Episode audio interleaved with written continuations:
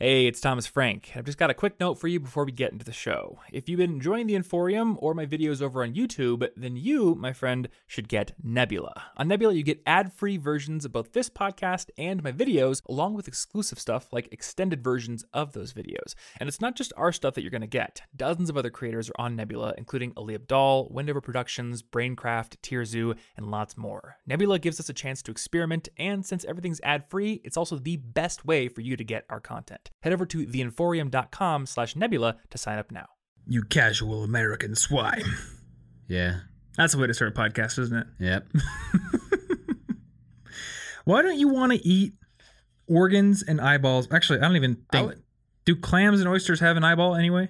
Oh. I don't know if they do. I don't know. It just seems weird. Doesn't look like What? they have an Yo, eyeball. I grew up a really, really, really picky eater, and I wouldn't eat n- no vegetables or n- no nothing that was weird. So some Yeah, of that has carried on, and I'm okay with a little bit of it. Where I'm like, that's not that important for me to make myself like now. Whatever. you basically grew up on McDonald's and Pop Tarts and Totino's. Whoa, bologna sandwiches with mayonnaise. bologna sandwiches and with mayonnaise. Kool-Aid, where I put in four cups of sugar and then only kind of regret it. and quad strength concentrated Kool Aid That was Until thick. you that went- was a thick Kool-Aid. until you went vegan. It's not supposed to be a soup. Yeah, Going vegan was the palate expander for Yep. you. When I did it? that, when I did that month long vegan challenge, I was like, I'm I'm tired of because we watched um that what was it, Fat Sick and Nearly Dead. It's talking Yes, about we did. juicing, and then like you guys, you did some juicing after that. But my inspiration was just I don't eat vegetables, so I'm gonna I'm gonna eat vegan for a month because if I can only eat plants, then I need I can stop eating microwaved frozen chicken nuggets with like chili powder and mayonnaise in a tortilla. This is not Hey, That's- legit. like that's not that awesome of a food. If it takes an exclusionary diet to make you stop eating microwave mayonnaise tortillas, Yeah, not that not that great of a food. I'm not I'm not that proud of those lunches, and I kind of felt gross after them. I felt amazing when I when I went vegan for that month. Eating vegetables and Yeah. stuff, I like felt more energetic. I was like, "What is this? Are these vitamins?" I never had. I've never had these. I've these never before. eaten vitamins. I've probably been malnourished my whole life because I didn't eat these. I've been running a constant vitamin deficiency since I was about mm, four years old. Yeah, This is about the norm for me. I feel like Superman I'm right just now. like, Whoa, it was amazing.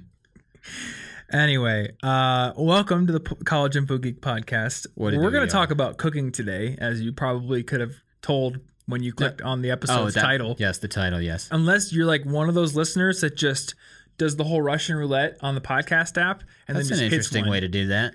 Yeah, what you know, when there are so many episodes and you don't know what to pick, you just, I don't care. There should just, be Just a pick random me. button. Remember when websites back in the day used to have like a random button, and Wikipedia still has one. Oh yeah. In fact, I remember our friend Aaron. Part of his morning routine was to read, just like click the random button on Yeah. Wikipedia and read a random article, which gave him an annoyingly large variety of useless knowledge that he liked to bring up all the time. That's what it's for. that is what it's for. Yeah. You don't need one of those toilet books for useless knowledge. You just wake up and you do the random button on Wikipedia. What's the point of knowing things if you can't like tell it to everyone? You know. Yeah, exactly. There's no point. That's what it's for. It's just about telling people the things you randomly know from Wikipedia. Yep. Yeah. Uh, we mentioned the juicing story, though, so I, I feel like I owe the audience an explanation because I was not juicing on steroids. Oh, you were on steroids, but also for Mr. also you Olympia. you were filthy. You you bounced out of that real Oh my gosh, fast. Did. Now defend yourself. all right, all right. So there's this documentary called Fat, Sick, and Nearly Dead. And what was this, like junior year of college? Something like that. That sounds about right. I think. I think we were doing the thing where we scroll through Netflix and we just can't decide on what to watch. And for some reason, we decided to watch a nutrition documentary called Fat, Sick, and Nearly Dead. Now, if I remember correctly, none of us had any like weight loss or nutritional plans personally before watching it. yeah. But we did have one friend who, number one, would never eat vegetables ever, and number two was pretty overweight at the time. So we watched this video, and it's about this guy. I think he's from Australia. He was overweight, and his his drastic plan of action was to eat no solid foods. I think for sixty days. All the dude did was he bought a juicer and he juiced up fresh fruits and vegetables and Yeah. drank the juice. So not even the pulp and the fiber. It wasn't smoothies. It was literally just the juices of this stuff uh, for 60 days.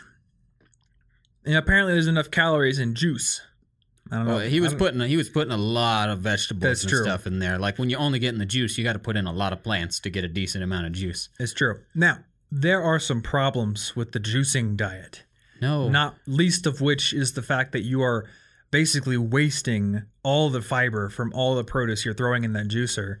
And uh, we decided to do it. And I, what did we do? We like I think we went and gave all the fiber to the horses that were living next to our apartment complex. That seems I like at a least did that thing to once. have done. I did that once. Uh, but so our, our overweight friend was like, This is what I'm gonna do. I'm gonna juice for 30 days and I'm gonna lose so much weight. And then me wanting to be supportive decided to do the juicing challenge along with him. So that's it was gonna be 30 days of no food, only juicing. What could go wrong, right? Yeah, I lasted less than 24 hours. yeah. he, he he did it for like a week straight at least. He right? did it, for was 12 days. yeah yeah. It was just So it was impressive. It was impressive, and Yep. that wasn't his only strategy, but clearly it inspired something because he like weighs the same as me now. Yeah. So I mean, we'll talk, we can talk about that. The- I would say the juicing challenge for Inspiring him. challenge. it did result in some weight loss, but it, it wasn't uh, it wasn't sustained. Uh, well, he couldn't. It's kind of expensive to buy enough plants to make enough juice to drink that. I think yeah, I think we calculated it was it was twenty dollars a day in purchase uh, or produce purchase, Yeah, which like is just it's tough. and especially in college, that's like that's a lot of money to give to you. it was stretching the the budget. Uh, it also makes you incredibly hungry, as I discovered about twenty two hours into the challenge. Oh yes, And I those walked in. long, hard hours of not eating for almost a day. I'm not good at fasting. I'm sorry. well, he did it for 12 hours or 12 days, and I think he lost 10 pounds from it.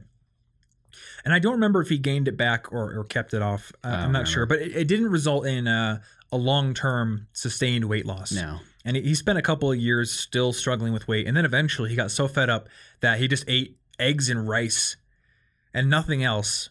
Just like Yeah. egg and rice stir fry with no vegetables, no meat, no nothing. It was just that, like every meal for I don't know how long, as long as it took for him to lose 100 pounds.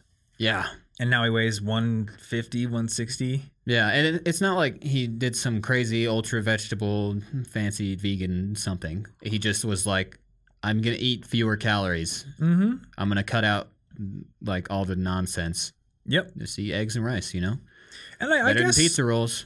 his uh his journey is an example of the power of learning to cook a little bit because he Yeah. did at least learn how to make a decent tasting egg and rice stir fry. Yeah, and I got nothing against an egg and rice stir fry. That's a good Yeah, food. it's I don't good, know that it's I would cheap. eat only that, but you know, Throw some veggies in but it's there. good. I actually I want to talk about stir fry on here Cool. uh, at some point in this episode because I saw a really good video that we will link to in the show notes. Um, you know, I actually know something to talk about now. Why not? Do it freestyle. So, uh, just to put a little bit of intro out there for people, because I guess podcasts should be somewhat structured sometimes. Nah. We want to talk about cooking today because both you and me, I think me much more recently than you, have become very interested in cooking. Yeah. And we've been getting really into it and learning a lot of stuff. Um, and I think it's going to be a cool episode because you cook differently than I do for dietary reasons. Yeah. Um, so there's a lot of different perspective there. But I have been just Googling lots of stuff about cooking. I bought this book that's sitting on the desk called The Science of Cooking by Dr. Stuart Farrimond, and uh, also watching a lot of YouTube videos. And I came across a Jamie Oliver video on knife skills. It was part of his like Dream School series, and it's it's a really old video on YouTube. I think 2008. But the video just starts out with three or four minutes, no talking. It's just Jamie Oliver dicing up a bunch of vegetables and mushrooms, and he throws them in a pan, throws in some beef, throws in some noodles, and then I, I forget the exact recipe, but it's like some soy sauce, a little bit of honey, and um, that might have been it. Maybe a little bit of olive oil or peanut oil. Peanut oil is probably the not olive oil, peanut oil because it's a little higher heat. Yeah. Just does a little shake, throws some maybe cilantro on there uh, or parsley or something, and boom, he's done. So it was like it was, I think four minutes. Now it would take me longer to do that because I cannot chop vegetables as fast as Jamie Oliver, Yeah. and if I could, I would probably be working in a restaurant or I'd have my own cooking show or something. But it was fast, you know. So if you have some prepped meat, some noodles you can just throw in there, and you just take like I don't know five minutes to chop up vegetables, and then another three or four to cook it. boom, there's a meal done. Yeah. And that's like 15 minutes. And that stir fry, unlike our friends, is nutritionally complete. Yeah, mushrooms, you got three types of vegetables. Yeah, it's real easy You to get everything carbs. to fit together. got your protein. Yeah. And so I think stir fry is actually one of the best places to start if you're really not into cooking because it's hard to screw it up. Yeah. You're not making a souffle. You're not ruining a steak by doing it wrong. You're just throwing some vegetables and meat and no- noodles into a pan. Yeah, and that, that's actually a really important point. If you're going to start cooking, you got to start easy. Mhm. You got to start easy, and you got to start tasty. Because if your first meal is like, "I'm going to eat nothing but but kale," and you hate kale, you're not going to cook for long. You're going to be really mad. Like even if you start off with slightly less healthy, but slightly better than what you have, and Mhm. easy, you can eventually get to more healthy, fancy stuff later. True. Cooking is the Though- habit to build. I will say uh, kale plays an integral role in my first attempt to learn how to cook. Okay, okay. And we will get to that. But I want you were first because you learned to cook in 2011, Yeah, back when you went vegan. yeah. So, uh, what did you do to start learning? Um, very first thing that I made, it was like a, the first staple that I developed was just uh, sauteed spinach with garlic and, and olive oil. Hmm. You know, real simple, but I liked it, and I was proud that I was eating something that was green, Yeah. and uh, that was a big deal to me. So honestly, I don't even remember a lot of the other foods I was eating at the time. Eggs, eggs and rice were a thing that I added later because I went vegetarian for about two years after that challenge. How long were you vegan? Uh, I was vegan for that first month, just for the month challenge. But then I was like, but I want to eat eggs again. Yeah. And that's a good nutrition source for me. If I remember correctly, I think you were finding that on a college budget, it was difficult to get enough calories and um, Well, like vitamin B12 potentially. I also don't want to eat a lot of fake meats. Mm, So, yeah. and like my, my grandparents are farmers and I get eggs from them and I know how they treat the chickens and I know how this stuff. So, Mm-hmm. like, I'm fine with that. And I'm okay with a sort of moral compromise position because it seems reasonable to me. Yeah. I, I like it that way. But so I was vegan for the month, vegetarian for like two years. Within that two years, there were a few more months where I was vegan, but I didn't like what it did to me perfect personally. And Mm-hmm. it's nothing against veganism. If you're vegan and you're fine with it, that's cool. But it was more like seeking something that seems sort of pure or perfect to, is really dangerous for Mm, me. It yep. starts to one, I started to feel myself judging my friends' food choices. Like I didn't say anything, but I could feel it. Like, oh, you're just eating that that burger over there. And then I didn't like that effect. But Yeah. also anything that seeks purity or perfection is just like dangerous because then I wasn't willing to make compromise in a situation where it would have maybe been overall better.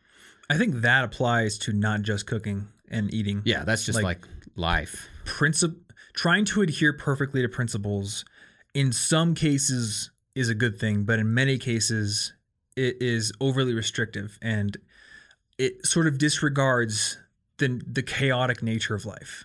Yeah. And it sort of disregards some of the limitations we have. Yeah, and, and mostly I didn't like what it was doing to like my attitude. Mhm. And I didn't like I want to be able to occasionally go out to restaurants with my friends. The social aspect of human life is important to me. Mhm. And and I was like, you know, in Iowa, in college, low budget. I got to eat uh, at campus. So Yeah. it was all a very difficult thing. And actually now I hear that Iowa State has a lot more options for that, like tofu and stuff every day. So maybe it's nicer better. now, Mhm. but it wasn't that easy then. So I found it much easier to be like, I like vegetarianism as a compromise. And now Yeah. I eat fish as well, basically pescatarian. As as once again, it's just a compromise between eating real natural food and like reducing uh, cognitive dissonance with the fact that I don't want to kill most things. Yeah, exactly.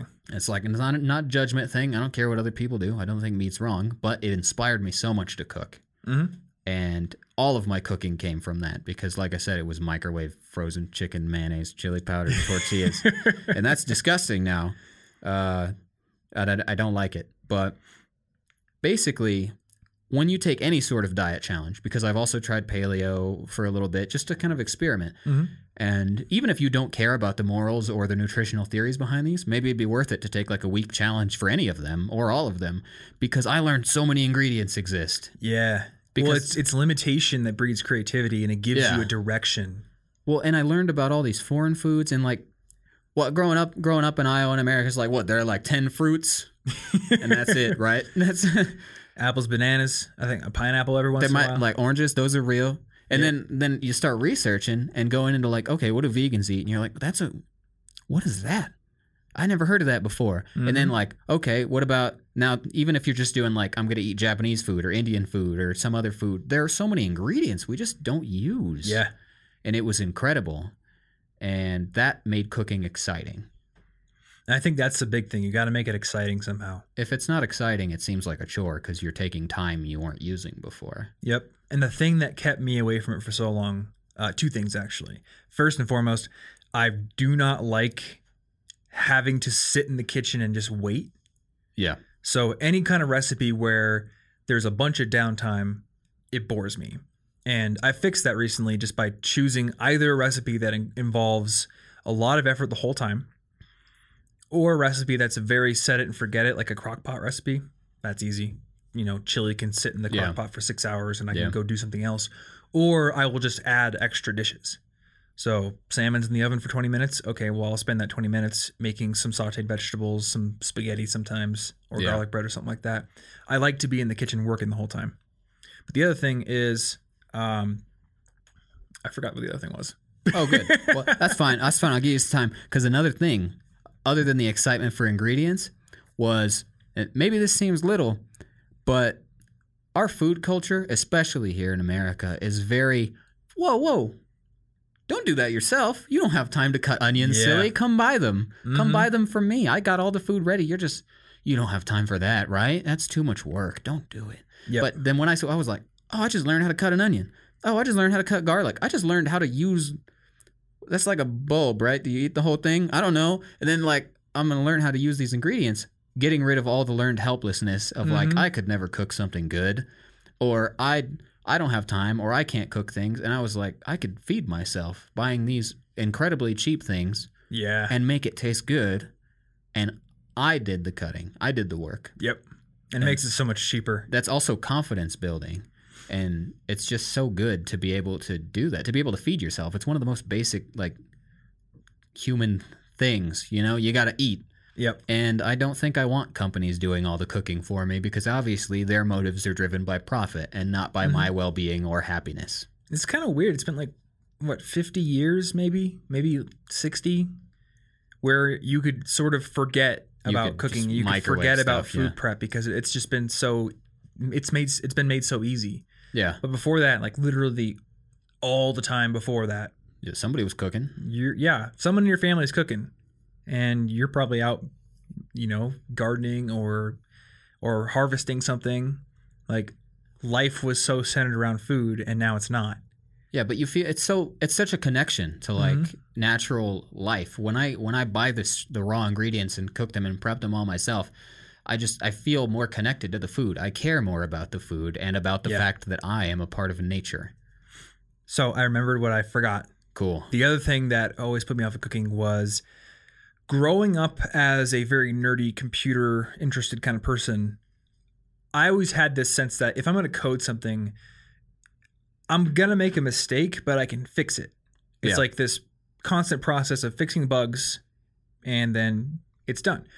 With cooking, I always had this anxiety that I'm going to go spend all this time and money. I'm going to buy ingredients. I'm going to spend all this time in the kitchen. And what if I screw it up? I've just Oh. wasted all those ingredients. I've wasted all that time. And now I don't have dinner. Now I have to order pizza or something. And it brought me anxiety. But getting into cooking recently, I've learned how to mitigate against that. And the main thing is in the past, when I've tried to cook, it's very much been this all right, I need to cook dinner as fast as possible so that way I can go do something else. Go play video games or go watch Oh, a yeah. movie. I want to have time to play some video games tonight. Whereas now, I don't go slow in the kitchen. I work efficiently because I enjoy that process. But my mindset is different. When I go into the kitchen now, it's I'm making food.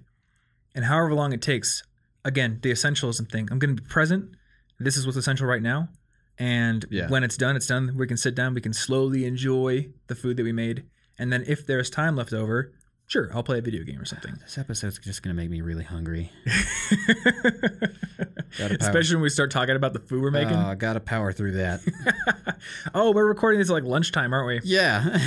Sorry, bro. Did you even eat breakfast? I had a smoothie. That's that's all I've had. Fair enough. I had It's, two pieces whatever. This is gonna get me motivated to cook my lunch. Well, from yeah, we got back from the from driving home uh, from all the Christmas stuff.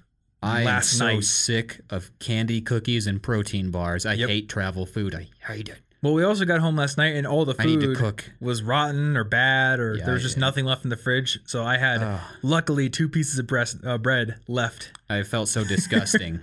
Yep. Yeah, Christmas candy and cookies and stuff is it's good in the moment, but then you come home and you realize I just spent four days eating what you could condense down into just a giant ball of sugar. yeah. I'm gonna die. Yeah. So, but yeah, I've been I've been thinking much more in terms of be in the moment, do it for however long it takes, and enjoy it. Um, and I also have a little Bluetooth speaker, so I'll put that up on the fridge Oh, and yeah. play music, and That's that just cool. makes it a lot more Music, enjoyable for or you could put a podcast on if Yeah. you wanted. I've been listening to uh, The Martian, which is a fantastic book. Is I put the, it off is that the so one, the, like the movie? yeah, the one they made like, that Matt Damon Matt movie Damon? based off of. Okay. And I still want to watch the movie, but I'm not going to watch it until I finish the book for obvious reasons. Yeah. Uh, I have been told that the movie glosses over a lot of the problem solving. And As what I love do. a lot about this book is he goes into detail about all the engineering and all the problem solving he's doing. And it's really cool. Oh, that's He cool. talks about how like he's transferring hydrazine into hydrogen and oxygen to create more water. And it's all this really cool stuff. So for people who think kind of in like an engineering mode, they're they would love that book That's cool. and I think a bit like that. But yeah, I'll just put that in. I'll cook, and I'll just I'll just get into it and do it. Um, but I want to talk about like some of the basics, how to learn, how to start, that kind of stuff. Yeah.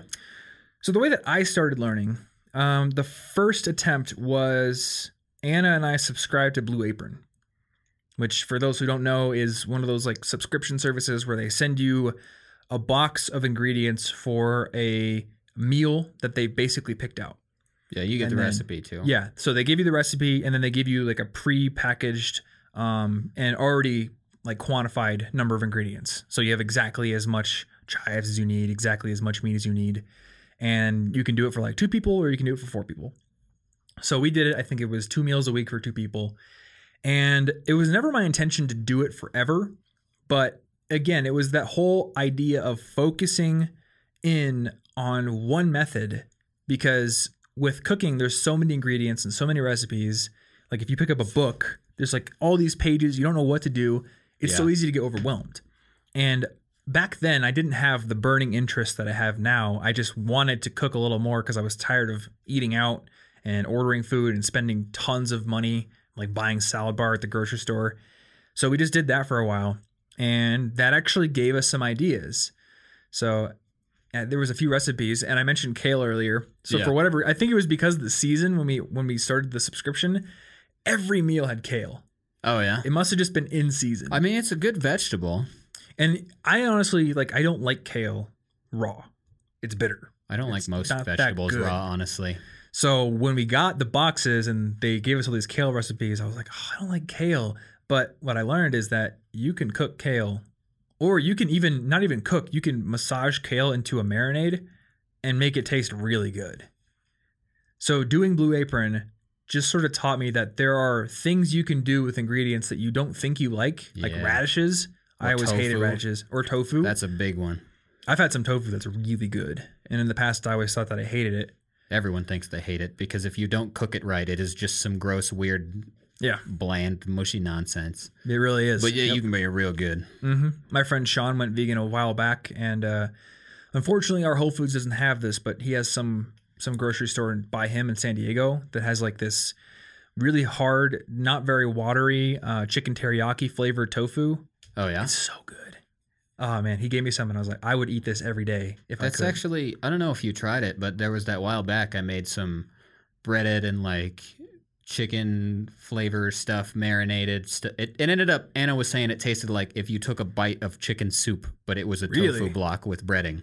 I don't think I tried it. It was So, it was real good. Like you you, you should can show me how you to can make that. basically any ingredient you think you hate can be probably made in a way you wouldn't hate it. It's just that we're losing the art of cooking because we think that oh, I just took this piece of fish and I microwaved it for 30 seconds and it it didn't come out like a five-star meal. Yep. It's of course it didn't. You didn't do Mhm. anything to it. Like you get you can make almost anything taste good. Yeah. Probably not everything. Don't test me on some nonsense ingredient I don't want to eat. Well, it depends on who you are too. Yeah. I mean, there's probably ingredients that I'm just never gonna like, but then somebody else would like them. Yeah. I just finished listening to Anthony Bourdain's book, and he, when he was a kid, uh, his parents left him in the car when they went to a restaurant because him and his brother were being brats, and that kind of inspired him out of spite to eat everything, to be more of an adventurous eater than them. So he started eating oysters and all sorts of weird stuff, and they were in France at the time, so he just really expanded his palate. So he's the kind of guy who will eat basically anything. Hmm. I don't know if I'm that adventurous, but I have my limits to the adventurousness. Yeah. Well, I had an oyster my first for my first time this year, and I didn't like it. Uh, but it could have been that I had it in the wrong context because it was fried, and some Hmm. people have told me you got to have oysters raw. Hmm. That's the only way to have them. So I don't know. I don't know. I didn't like it, so I'm like a little hesitant to try them again. Well, you don't have to like every ingredient either because like there are so many. You're going to be just fine. That's true. Yeah, exactly. So I did the blue apron thing. I think we did it for three months. That was pretty useful. I kept some of the recipes from it. Cool. but eventually I got tired of having to deal with so much packaging because I mean that's the real oh. trade-off is you're getting you're being mailed a cardboard box with this giant like bag of chemical ice stuff to keep everything cold. Was it weekly that you got the package? It was weekly, yeah. okay. And then everything is in a plastic bag. So you're just there's all this waste and trash that you generate. And I just got to thinking like I can go to the grocery store and if I know what to buy, I can buy everything sustainably. I can plan my week out so I'm using my ingredients and not throwing half the ingredients away and I'm not generating all this trash. But Blue Apron was a very good initial experience for learning how to cook and getting myself out of those bad eating habits. Yeah. So I'd recommend it at least for like a, a trial period. Uh, now, what I've been doing is number one, I got this book called The Science of Cooking. And I don't remember why I got it. I think you and I were at Barnes and Noble looking for something else. And I just Yeah. saw it on the shelf and I was like, that looks really cool. Um, I have found this to be better than a recipe book. Yeah, it's that's actually uh, very interesting. I have it on hold. Do at you? the- at the library just because I want to flip through it sometime later with my other cookbooks. Oh, there you go. You can borrow this one if you want at some point. Um, but what I found is this is more interesting to me than a recipe book because recipe books are overwhelming. They just have too much in them. And I'm, I'm like looking through all the recipes and I'm like, oh, I can make that tonight, or I can make that tonight. And then more often than not, I'm just like, I don't even know. Well, and sometimes they've got like, oh, this recipe requires five new spices you don't have that you're not going to use for anything else. Yep. And that Exactly. seems that seems dumb until you know how to like balance everything and make use of the ingredients. Actually, I think there's a website out there where you can put in the ingredients you have and it will generate recipe ideas for you I think that is a thing that I forgot about. I don't remember the name of it, so we'll have to have our show notes guy go I look should for find it. that again because I that that would be helpful right now. hmm And then I think it also suggests like, okay, you you're missing two ingredients for this recipe. Well, that's easy. I'll just go out and get two so ingredients. it's like here's how to use what's already in your fridge before it goes bad. yeah. Whereas you know the way Anna and I have done it is, hey, we want to make Chinese wontons, and then we find a recipe and we realize there's 20 spices here that we don't own, and then we're at the normal American grocery store just like looking everywhere for them, and they're horribly overpriced, and it's just super stressful. So what I've been doing is first I read through a lot of this book, and this just taught me a bunch of technique stuff that I had never known before. Like a good example is it taught me about cooking fish um, in parchment paper, and I think the French Hmm. term is like en papouette or something like that. I'm very bad at French, very very bad at French. Uh, we tried that, and it makes salmon so good. Yeah. Yep. And before that, we would always just pop it in the oven on a cookie sheet, just totally naked, hmm and it would turn out a little bit dry. So that one little tweak, just building a little parchment paper envelope around your salmon, it made it so much better. And there's just a ton in this book that just teaches you like how to cook food and why things happen. Why this temperature is Yeah. better for this kind of food and a lower temperature is better for this kind of food. Um, what the different pots and pans and are for and that kind of stuff.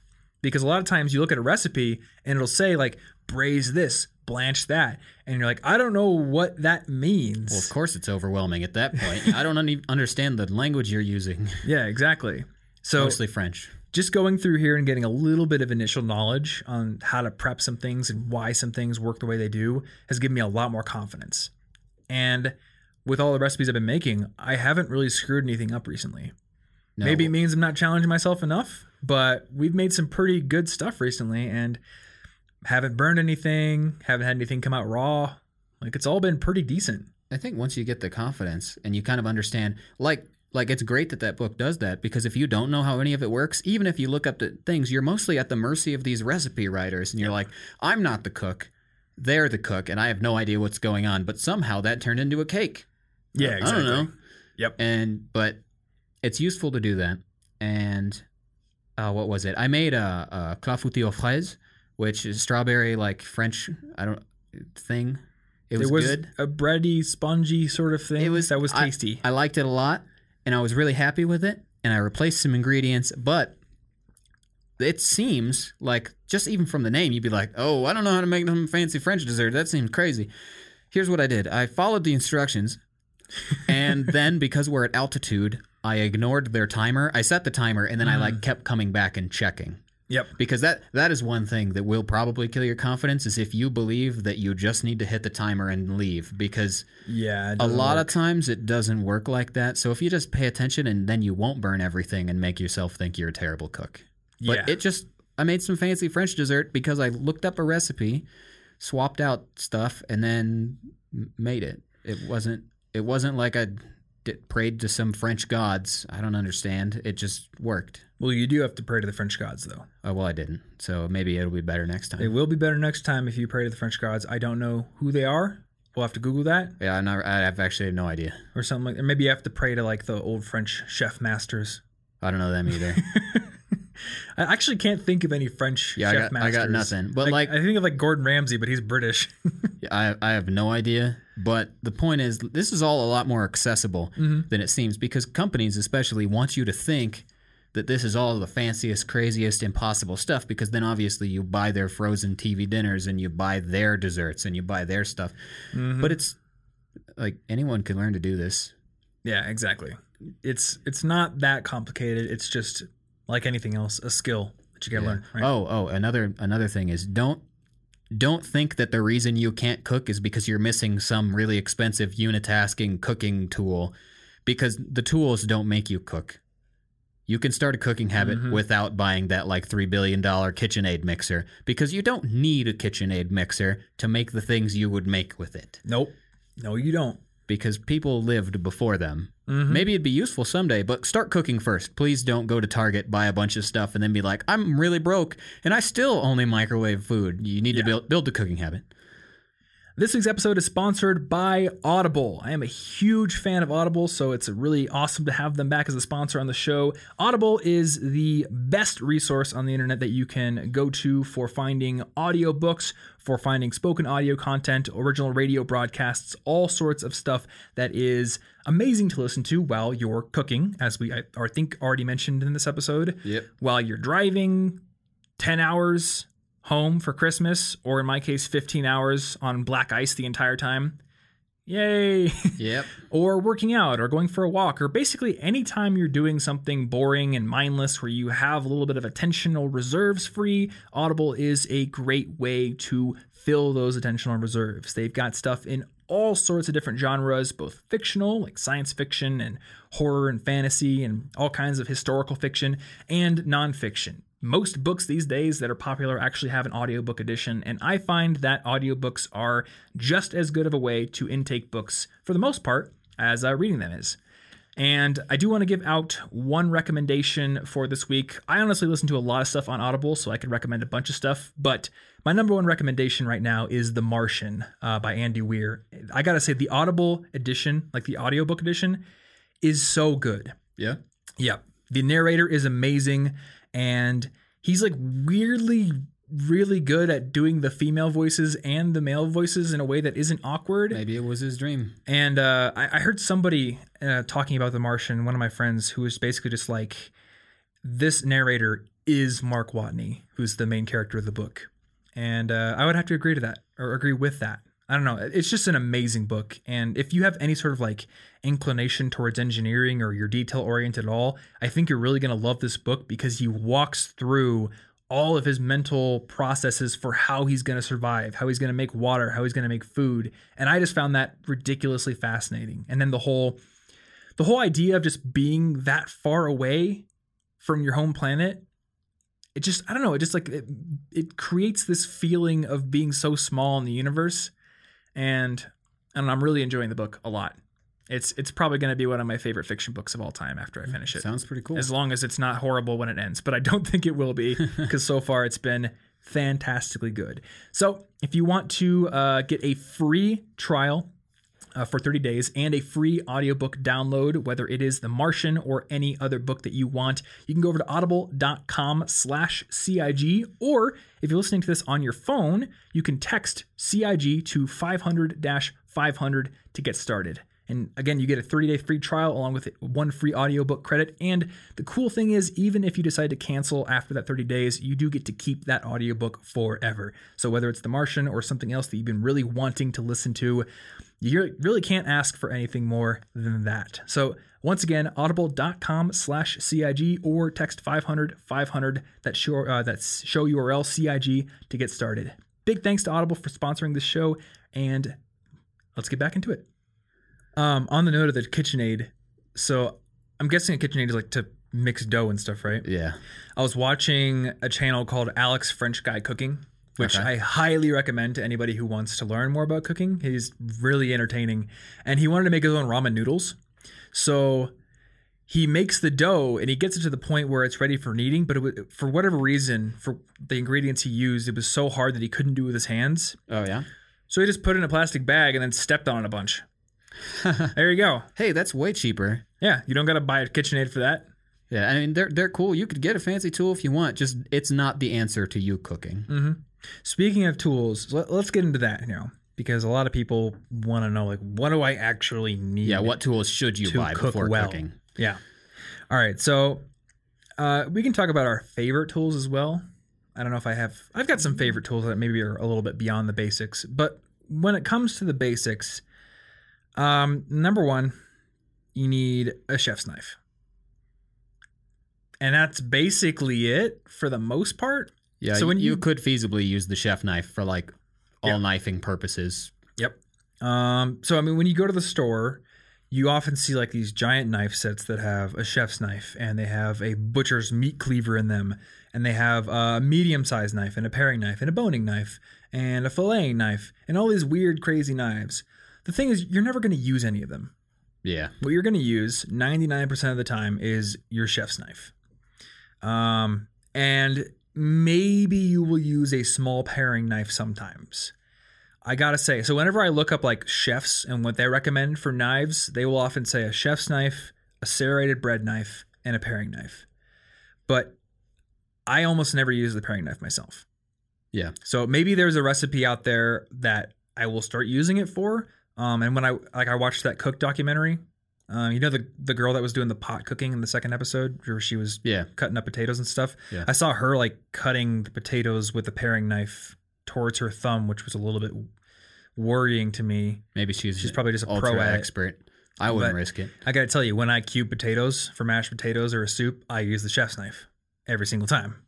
So, if you want my recommendation for knives, a chef's knife that you keep sharp and a serrated bread knife, because it's it's pretty hard to cut bread with a chef's knife. Yeah. Pretty difficult. Uh, and then a paring knife if you want it, but it's again, it's not the most important thing. Um, I would also get a knife steel, which. And I wasn't able to get you one for Christmas. I was I wanted to get you Is one. Is that the alternative to the sharpening thing? I don't know. I don't know what that is. it's not is, really an alternative. It's um, it's kind of like an and instead of an or thing. Okay. So first and foremost, like the, the main principle with knives is keep your knife sharp. Every time you use your knife, you are somewhat dulling the edge. Um, and the edge gets dull in a couple of ways. It can actually dull, but it can also, on a microscopic level, be folded over. So Mm. basically, like your metal is coming to a point, and if you like think about the edge of your knife in detail, it should come to a point that's pointing down. But eventually, that point is so thin that if you were to put some pressure on one side of the knife blade, it would fold that edge over ever so slightly. So that knife steel, which is that stick, basically, what that Mm. does is that hones the edge back into alignment. okay. So that's something that I personally use every other time that I use a chef's knife. And then the sharpener is the thing I got you, which Yeah. is that little V thing. Um, and like crazy people, not crazy people, like super into cooking people will tell you the best way to sharpen a knife is like on a whetstone. I haven't even gotten that far yet. I just have one of them little grinder things. Yeah. But it's basically just a V at the right angles, and you put the knife in there and you just pull the knife through, and it will grind a little bit of the metal off to sharpen your knife. And you want to do that a little less often because obviously you're grinding part of your knife away, yeah. but it does keep it sharp. So for me, it's like hone the knife with the steel every other time ish, and then I don't know, every couple of months maybe I'll sharpen. Yeah. And, that's totally preference. if it seems counterintuitive that you want the knife to be really sharp for safety, uh, it, it's it is counterintuitive. But if it's dull, you're going to put a lot of effort into stuff, and then Exactly. gonna, if it's sharp, you're just going to go right through that bread. But if it's not sharp, you're going to keep trying, and then you're going to cut your thumb off. Well, that's the reason I recommend the serrated knife for bread. Yeah. Because I've used the chef's knife for bread, and you're like pressing on that, and the more force you apply to something, the less finesse you have, and the more likely you are to. Yeah, so don't know- don't be scared of super sharp things. They they Yeah. are way better for not cutting yourself in the kitchen. exactly a, sh- a properly sharp knife. If you were to hold up a piece of paper, you could just let the knife glide through the paper and cut it. Yeah. Most knives are not sharp, so it won't work. But there's some pretty cool videos on uh, Wranglerstar, which our friend Ryan used to watch for whatever reason. Oh yeah. There's a one video where he uh, he has this crazy knife sharpening kit thing, and he sharpens a butter knife to the point where it can just cut through paper super easily. Can it cut through butter still? Yes, Cool. I can confirm that it will also cut through butter. Um, I don't think a knife can Good. get too sharp for butter. so that's your knives. Uh, a cutting board is useful. Yeah, that's you could, that's I guess much. you could cut on a counter or a plate. For a long time, I cut on You're plates because I didn't care. But you're gonna like potentially damage them. yeah, And cutting boards are not going to be that expensive, and they last for a while. Yeah, they do. It's a good thing to have. Uh, and there's all kinds of cutting boards. There's plastic ones. There's wooden ones. I like a wooden one because it's classic and it looks good. But a plastic one is cheaper and is a good starting point. Yeah. Um, let's talk about pans I like and pans. pots. So you got three different types of material for your pans and pots that are your basics at least. Stainless steel, nonstick, and cast iron. So your nonstick non-sticks are what I stupidly cooked everything with for a really long time. Um, and I always wondered why are my nonstick pans getting ruined all the time? Like I have to buy a new nonstick pan every couple of months because they're warping or the finish is coming off. Nonstick pans, as I have learned, are for low heat cooking. Yeah, the the nonstick material doesn't. First of all, it doesn't conduct heat all that well, so it's not going to get super high. But also, you're going to like burn all. It's going to fall apart, just Mm-hmm. like you have had it happen over and over. Yeah, it's Great place to start if you're just sautéing and making very simple stuff, though. Like if that's the only pan you can get, you can still make eggs on it. Yeah, it's and they're gonna be cheap. it's going to be just fine. But Just- then again, I, I'm not going to say it's the best place to start though, because well, I mean, if I've- you already have it, don't things. feel bad. Yeah, if you already have it, don't feel bad. You can do a lot in it. Just you can still cook. don't do a super high heat stir fry in there.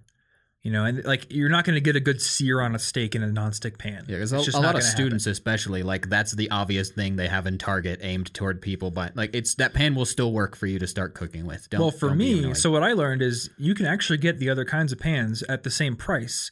But when I was in college and I didn't know anything, I thought, oh, nonstick means it'll be easier to clean. So I'll just make everything in nonstick.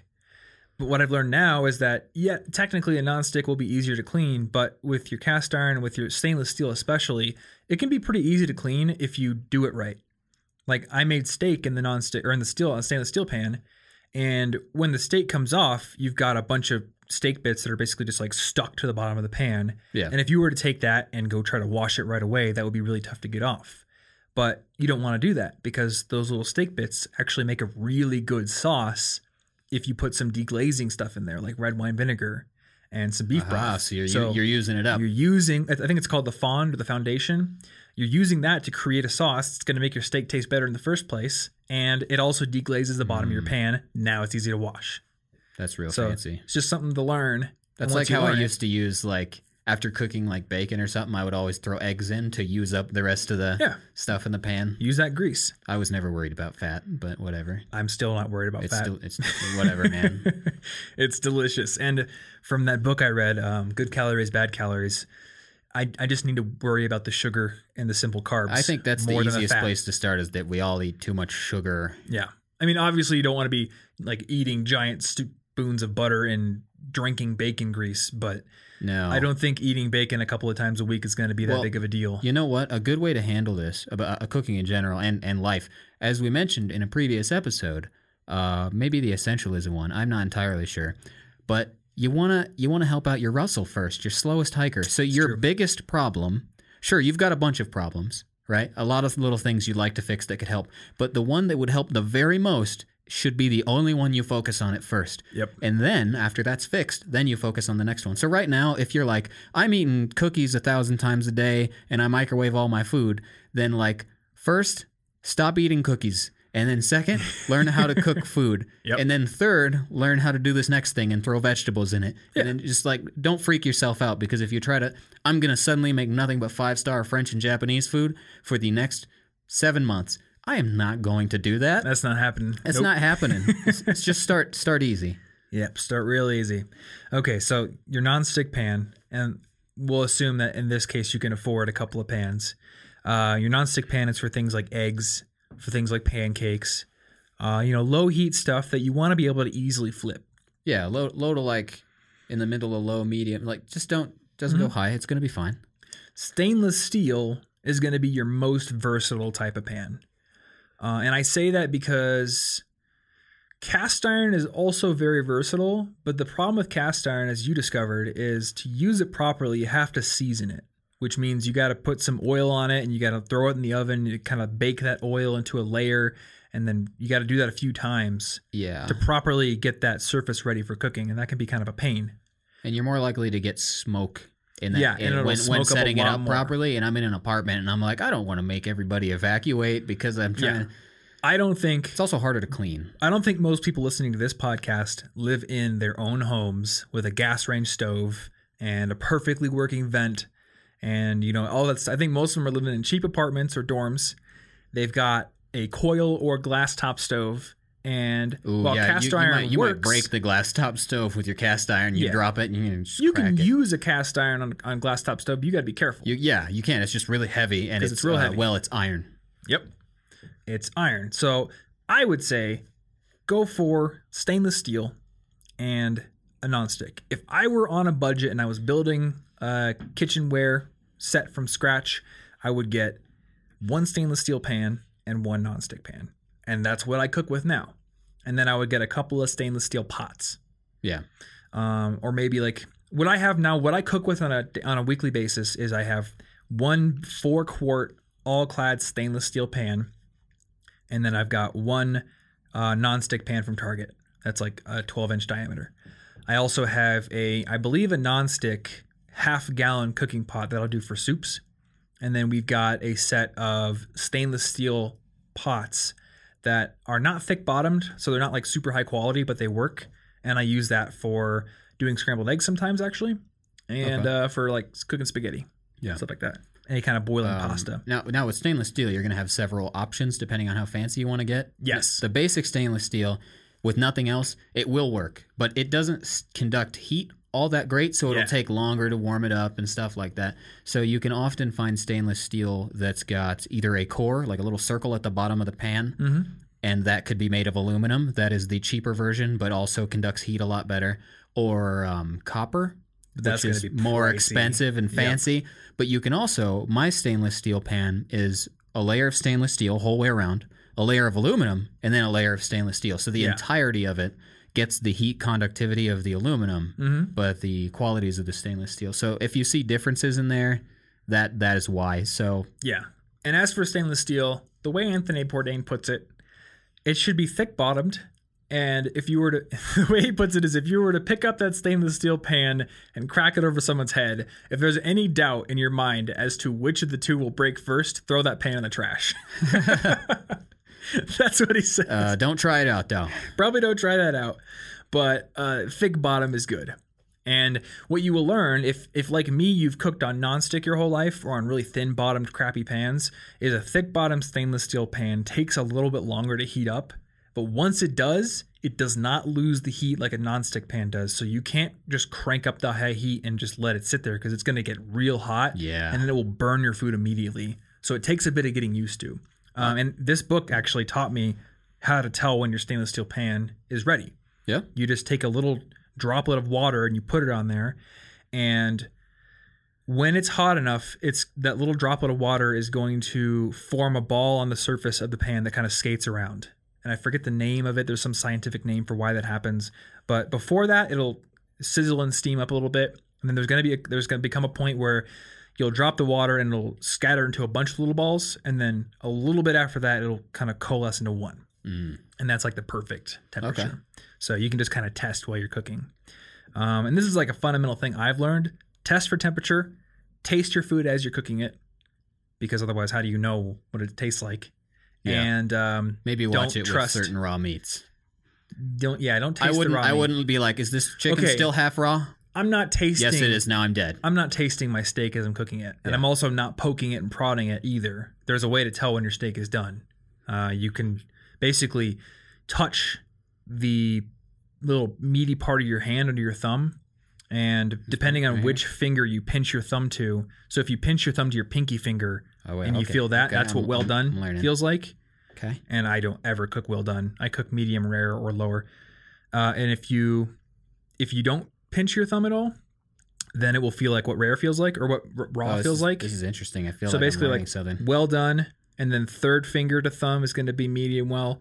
Middle finger to thumb is going to be your medium, and then index finger to thumb is going to be your uh, medium rare to rare area. Oh.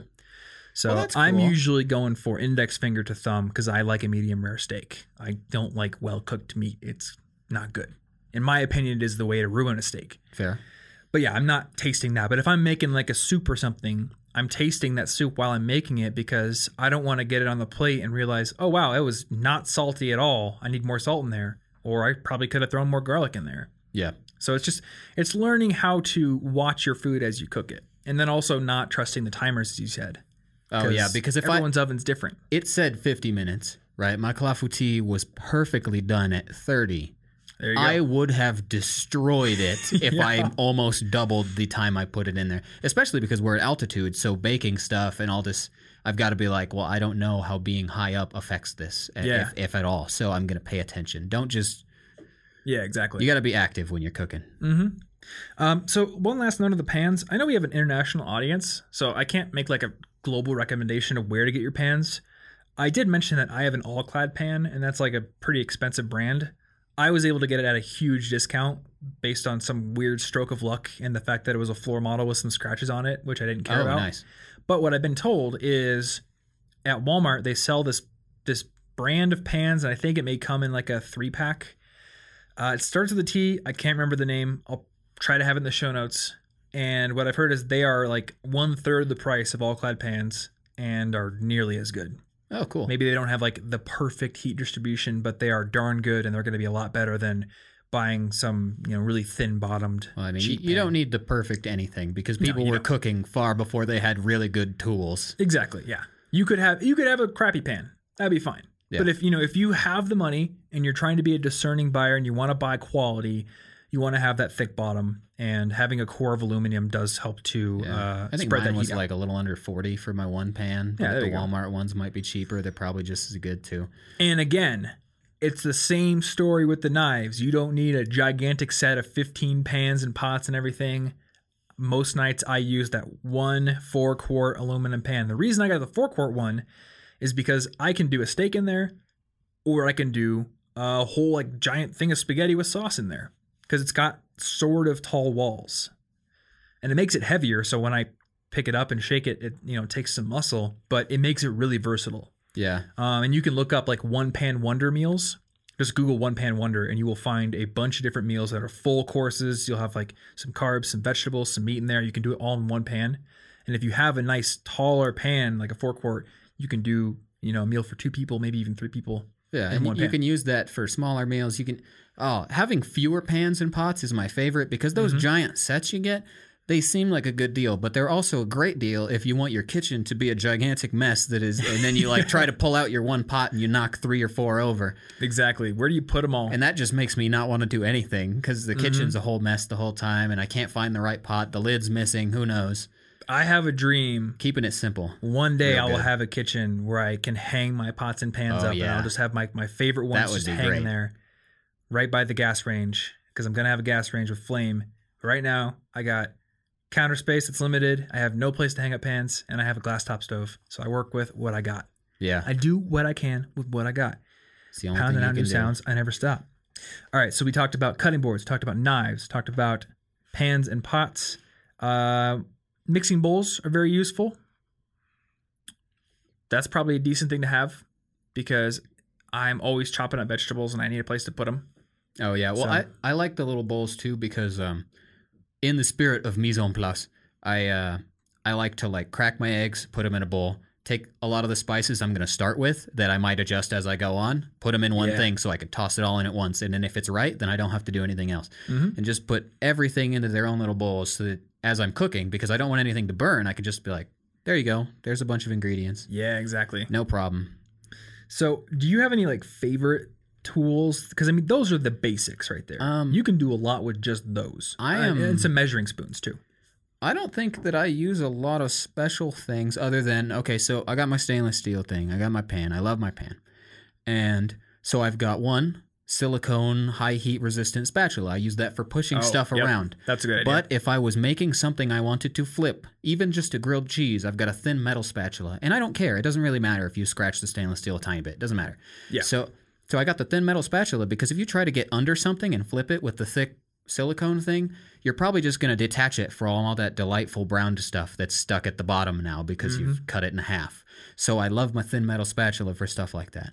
And this is this is an, a thing that I find essential for the foods that I like to cook. And if you do anything similar, you might too. I have a nice tofu press that I got on Amazon. oh yeah, yeah. So it's got two sheets of this plastic, and you just kind of screw it, and you screw it tighter and tighter, and as the tofu uh, loses all the extra water that's inside, because otherwise, the websites are all going to tell you to like put a plate on it and a towel, and then like a bunch of cans or something to weigh it down. And if I if you make tofu with any frequency, that's just really annoying to me. It's not like a good tool for it. and that's cheap.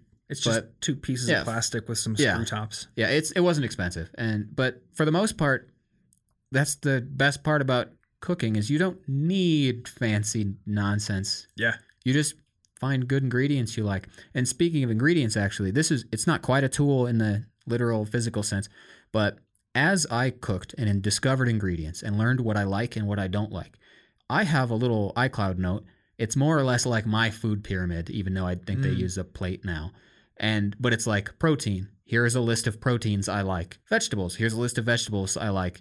Fruits, drinks, uh, other things like uh, honey or spices.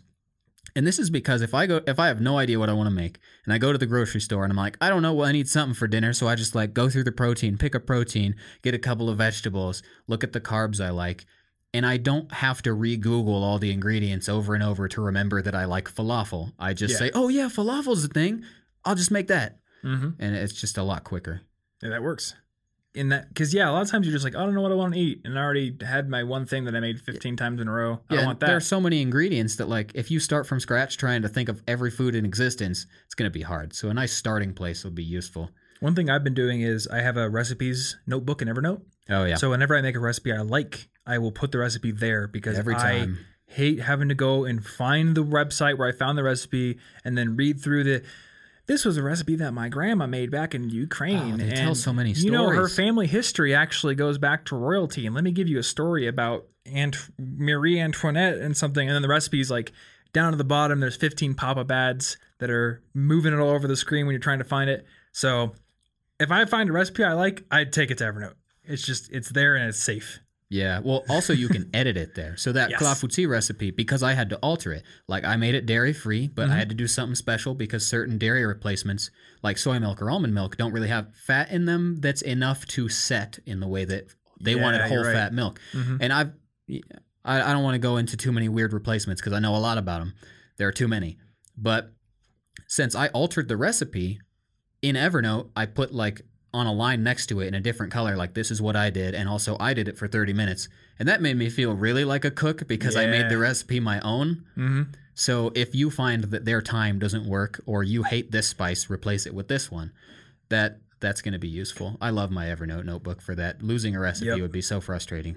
Yeah, that'd be really frustrating. Also, the Evernote thing is really helpful because with a lot of recipes, you can go down in the comments and see how people have messed with them.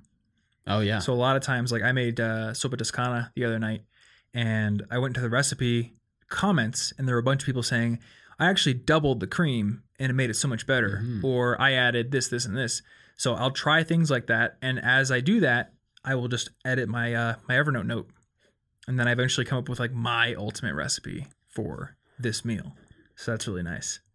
So I'm trying to think of specialty quote unquote tools that I really like. And the only one that's really coming to mind for me right now is a box grater I for don't. grating cheese. You- oh, that's why. I, that's why. I don't really know what you're talking about here. You don't use cheese. What's what makes what is it? A, literally a physical box? I've only known the like the the ones that are like a sheet. right? Yeah. That's the only one I know. so about. you can What's get one. It's like an oblong box, basically. So it's Like like, an a, like obelisk? rectangle. Uh, yeah. but simpler.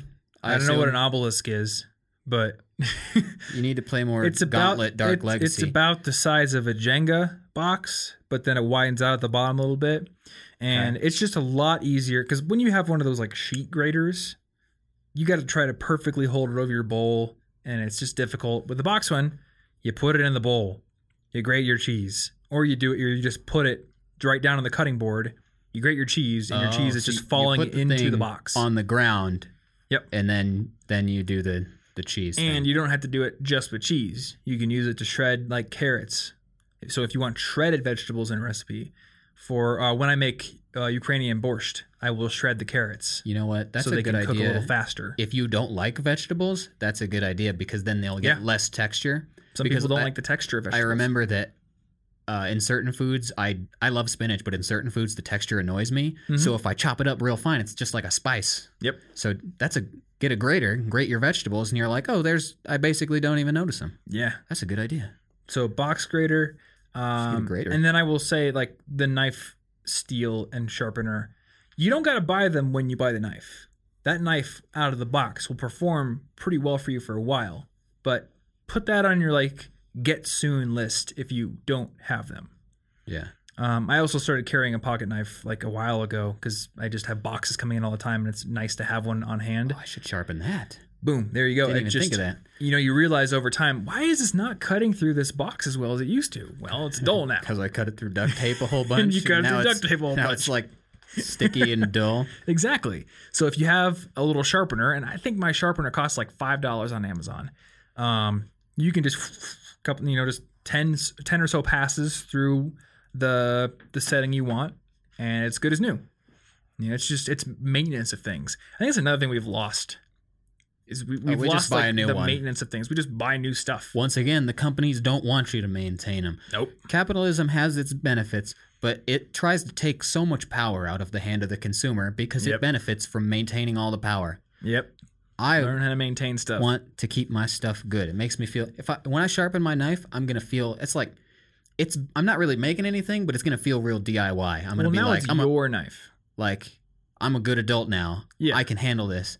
I baby this knife. I treat it how I want. I make it look good, If you just buy a knife and you and I just throw it away, and buy a new one. It doesn't feel it's good. not it's your knife kind of but it's more just like the knife you bought but if you maintain it and you learn how to use it properly now it's your well, knife well, that's also like cast iron skillets. If Yep. you get if you're somewhere where you can use that real efficiently, those can be amazing, and they're so personalized, and they'll last longer than you. mm-hmm So that's like a, a legitimate heirloom. That's a big deal. that's true I just And don't want cheap. that while I'm in an apartment.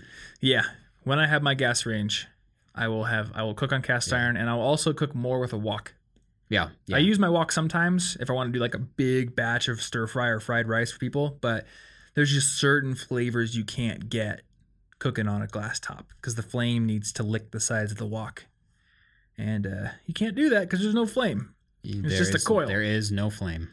All right, let's talk about mise en place. I like some mise en place. I like some French stuff. Mise en You know place is. is. a lifestyle. So basically, mise en place is a French word, and it means essentially having everything set up before you start. It's your setup. Yeah. It's your cutting board. It's your maybe pre-prepped ingredients, pre-prepped spices, maybe. Um, and in the restaurant business, they use this term all the time. Your mise en place is not just the setup when you start, but it's also the whole idea of working clean the whole time. So you're constantly cleaning off your cutting board. You're making sure everything is swept off. You're making sure you're stocked as when you got a down moment. Maybe you're chopping some more garlic so you're ready to go for the next, uh, you know, the next rush or something. It's all about keeping everything nice and knowing where it is and having it organized. Yeah. This is incredibly important when you're cooking because if you don't do this, you're going to start a recipe and then you're going to have your steak in the pan and realize, oh my gosh, I didn't even chop up any garlic for this. And then you're going to rush over and chop garlic, and now your steak's going to overcook. Yeah. And it's the whole messy room, messy mind concept. Well, and then you're like, oh God, I was going to put eggs in here. You crack the eggs, things are burning. And you're like, well, I got to wash my hands. My hands are covered in raw egg now. Yep. I got to wash my hands. And then I'll come back. And then you just, you're just wasting a whole bunch of steps. Yep. Or your trash can's not there, and you're just you're like running across The the, trash kitchen is throw full. Uh oh. Yeah. Exactly. So my idea of mise en place is before I start cooking, I think through the entire recipe and I ask myself what tools and what ingredients do I need for this recipe, and then I'll think, okay, what can I pre-prep or what do I need to pre-prep before I actually start cooking? So if I'm going to do salmon in the oven, I know I've got 20 minutes while that salmon is cooking for other things. Maybe I will chop my garlic while the salmon is cooking. I've got 20 minutes of downtime. But if I'm doing a steak, I want to be watching that steak the whole time. So I'm not going to be over dicing vegetables while the steak's in the pan. I'm doing that beforehand. And I want to make sure I have everything out. So cooking for me always starts with getting out everything I need, having it organized, knowing where it is, getting the trash can, putting it next to my workstation. And that way it's just this smooth process. There's no stress. It's just like zen the whole time. Yeah. And you don't want to be rushed. Exactly. And when you're making a complicated recipe, it's essential. You're already overwhelmed enough. You want to prove to yourself you can do it. Not, I can't keep track of that many things. Well, you weren't supposed to. You, you prepare it first, and then you don't have to. Yeah, exactly. My most uh I I don't know I don't know the word for it. Enjoyable. I'll use the word enjoyable. My most enjoyable and proud cooking experience recently was it was really it was like simple in terms of the food I was making, but I made salmon in the oven. I made um sauteed asparagus and shallots.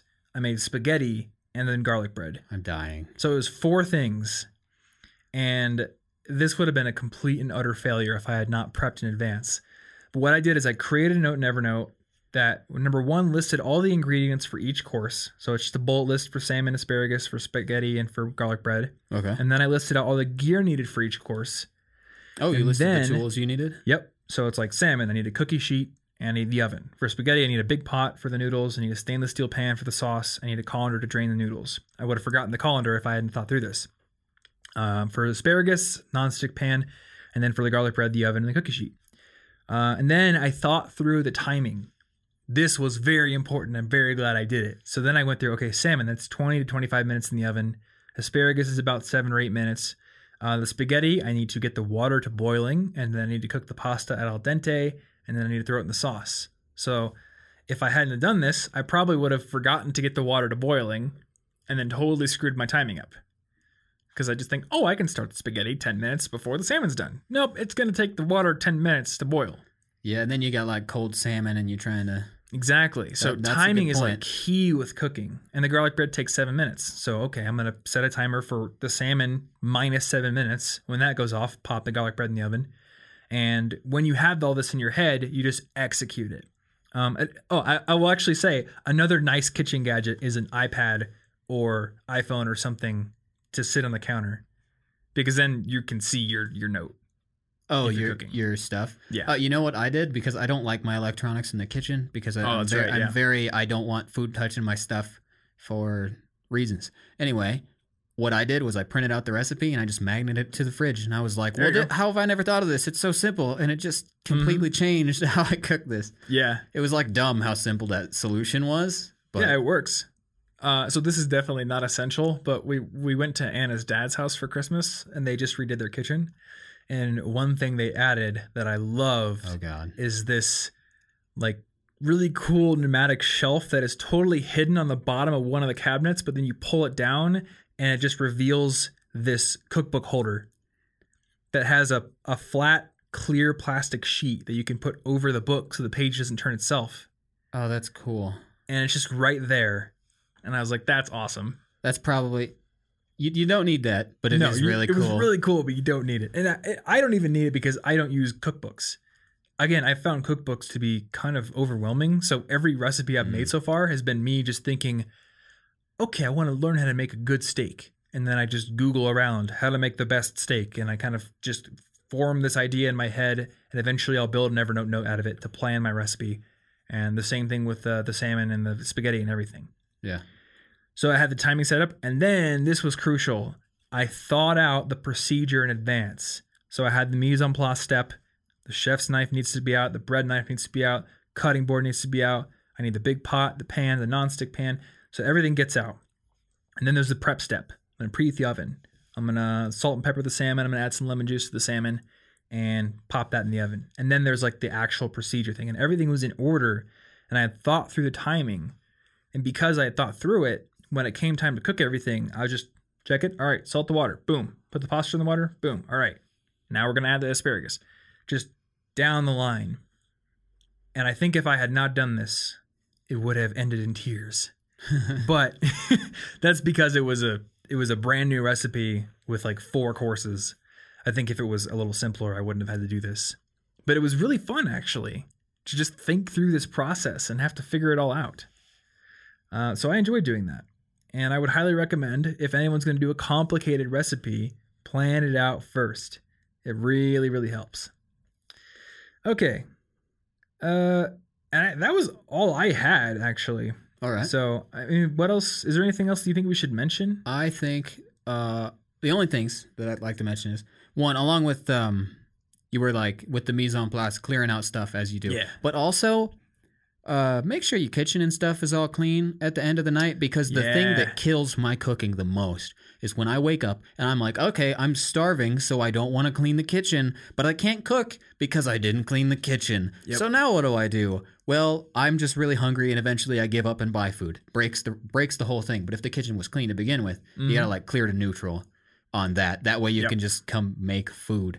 Uh, and also, this is just like a little thing that I thought of to do with eggs that I really like because I don't like having to like worry about raw egg on the counter edge and clean it off. So I take like a little small plate, I crack the egg on the plate, put it into the bowl I'm gonna There pour it in there with, and then I just wash the plate and bowl. Never had to touch the counter. That works. It's just like a little thing. Yeah. Uh, for any recipe where there's downtime, I will be cleaning while there's the, you know, Yeah. in between steps. Yeah, Because at the very I don't like put stuff in having- a dishwasher and be like, Yeah. I don't need this. There you go. I just I don't like having a super messy kitchen at the end of a meal. So I will just do it while I'm cooking if I can. And then when I'm done, it's like, oh look, all I gotta do is wash the plates, maybe wipe the counters off, good to go. Yeah, But you're like, definitely right on that. like as long as the kitchen is dirty, I will just be so hungry that I'll be like, I don't have time to clean the whole. What have I Mhm. done to myself? So that, that's the biggest thing is just Yeah. making sure it's clean to begin with, so you can start. Mm-hmm. Um, places for people to start. So I mean, like making a steak is great and everything, but one thing I have learned is big hearty soups, like borscht, like zuppa toscana, uh, which is zuppa toscana, like Tuscan. Um, let's see here, chili, stuff like that. You can make a huge batch, and then that will give you lunches for a few days. So one thing I've learned is I'm into cooking, but I'm into cooking at night, not in the morning. Okay. And if I do eat lunch, I think a lot of times we skip lunch. Mm. But if I do eat lunch, I'm not cooking it. I'm working. So I will either go out for lunch and spend money, or if I have leftovers from the night before, I'm going to eat that. So a lot of times we try to cook in bulk. So don't go overboard and think I need to cook three meals every day immediately. yeah, don't think that I am learning only to cook cooking from now means on. that you cook every single meal. No, you can learn how to batch cook. You can do um, what is it, a slow cooker, like a crock pot. Yeah. Um, well, that stuff's also pretty hard. It's pretty hard to mess up like a, a good chili. You know, you just it's really you difficult just to like mess that cut, up. you cut the onions at whatever speed. There's no rush because the food ain't gonna be done for hours anyway. Yeah, and and, I will just- say, It's pretty easy. uh, for anybody worried about timing, slow, like low, uh, low temperature simmering pot recipes, you can flub the timing. Like if the chili's in the slow cooker for seven hours instead of six, it's probably not a big deal. Once it hits 601, it all burns. I'll just it bursts into flames. it's nothing like Overcooked, which is a fantastic game, but it's nothing like that. No, that game is amazing. Yeah. And sometimes when I'm doing a complicated recipe, it does kind of feel like that a little bit. But luckily, there's no customers to get mad. It's just myself. No rats taking the onions. No rats taking onions. I have no rats in my kitchen, luckily. Just a cat sometimes. Yeah. Uh, but yeah, um, bulk cook. Another thing we do is on Sundays, Anna and I will do an egg bake, which is really easy. We just literally get out the casserole dish and put some spinach in there. And I like to saute up some onions and, and garlic and mushrooms. Put that down, pour like a dozen eggs that are whisked up over it, and then I'll put in some sour cream and cheese. Throw it in the oven for a while, and out comes this casserole that you can eat for breakfast for the whole week. Yeah. Hey, So you could, breakfast! you could potentially, with that and just a big soup, maybe you just bulk cooked breakfast and lunch, and now you just cook dinner, Yep, which is when you're most likely to have the time after work and class and stuff. exactly. Yeah, and if you cook bulk enough, then you could cook like one or two nights a week, and then have leftovers Yeah. two or three nights a week. And then if you want to still go out to eat, you can. But now you don't feel like you have to every night, and now you don't feel oh, guilty Oh, yeah, for doing it. That's the biggest thing. this is the other thing that cooking has done. In the past, it was it was often the case that we'd come home and Anna and I were feeling lazy, so we'd go out to eat as like the last resort. Just I just don't want to cook. We're just gonna go out. But now, because I normally cook, going out to eat is a treat. Yeah. We plan it, and because we're saving a lot of money on cooking, I don't feel so guilty about going out to a nicer restaurant. That's like one rule I've tried to maintain. Uh, like to, to maintain a good food budget and just to make sure I'm cooking and being healthy is just like we should never go to a restaurant because we accidentally were hungry and had nothing. Yep. It should always be like, I want to go to that restaurant. Let's do it. It should never be like the default. Yeah. Um, I guess one little final tip I would say here is for the person listening to this that is getting all super gung ho and really excited. Uh, number one, grab on to that feeling and run with it because that's what makes life exciting. But also, maybe think about having a couple of real easy, quick recipes in your back pocket. Like, make the stir fry I talked about at the beginning of this episode because there's going to come some nights where you're into cooking, right? You're the kind of person who likes to cook, but tonight's just not a good night. And you have no leftovers in the fridge and you got to make something. If you know how to whip up some scrambled eggs that taste good, if you know how to make a stir fry real quick, Yeah, grilled You're good to go. but if all you've been working on in your your manic cooking phase is all these super complicated recipes, then what's going to happen is you're going to burn out. You didn't put anything in your back pocket that was easy, and now you're back to microwave mayonnaise tortillas, and you've just decided that it was Oh, too much it of a pain in the butt. It tasted so good, but in a really gross way. Yeah, Oh, I don't want to eat a microwave mayonnaise tortilla. there was chicken and chili powder in there. It's Mhm. fancy. Okay, that does make it a little fancy. I put a spice in there. Maybe I could go for it then.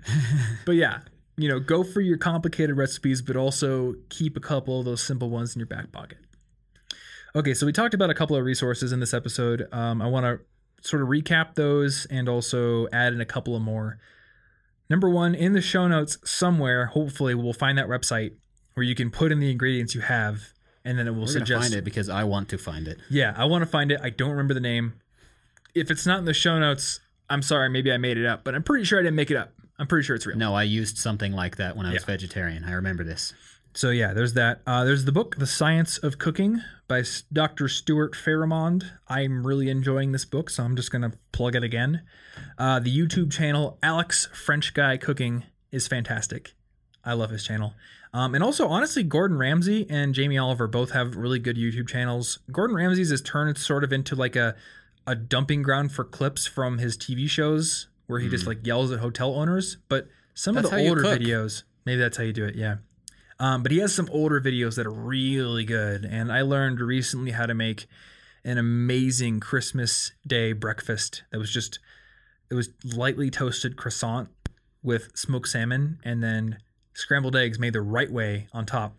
Was so good. Oh, we gotta end this before I die. It was so good, That and- sounds so good. and he had, he teaches you the technique of how to make scrambled eggs properly because every every time I've made scrambled eggs in the past they've been like dry and kind of rubbery and not that great and uh, turns out if you keep like you keep working them the whole time and you take them on you put them on the heat and you take them off and you kind of move back and forth and you get like that rich creamy consistency that you can get at restaurants sometimes Yeah. throw some chives in there oh, so good so we'll link to some of that kind of stuff um, and I think that's probably a decent a decent number of resources. I think episode 103 was also a, a food related episode. Was that the one where we talked about like finding good budget cooking and Yeah. stuff? We definitely didn't know as much back then, but there's probably some decent stuff in there. I'm so hungry.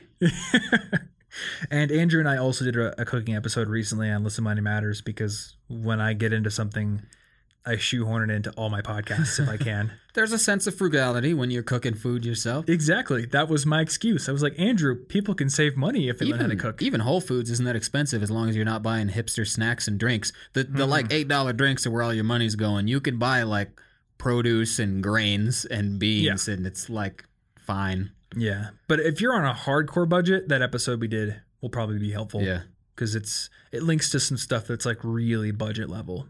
At this point, we're like we're to the point where we don't have to eat rice and beans for every meal. We just want to make sure we're not, you know, buying stupid things all the time. yeah, So yeah, uh, this is what episode one ninety two, right? sounds about right. I think so. So, show notes for this episode, including all of those resources that we mentioned, are over at cigpodcast.com slash 192. Or if you're watching this on YouTube, just click that link in the description down below and you will find all that good stuff. You can also ra- uh, rate and review this podcast on iTunes if you want to help support it. That definitely helps us out. And I think that is all we got. So until next week's episode, stay cute.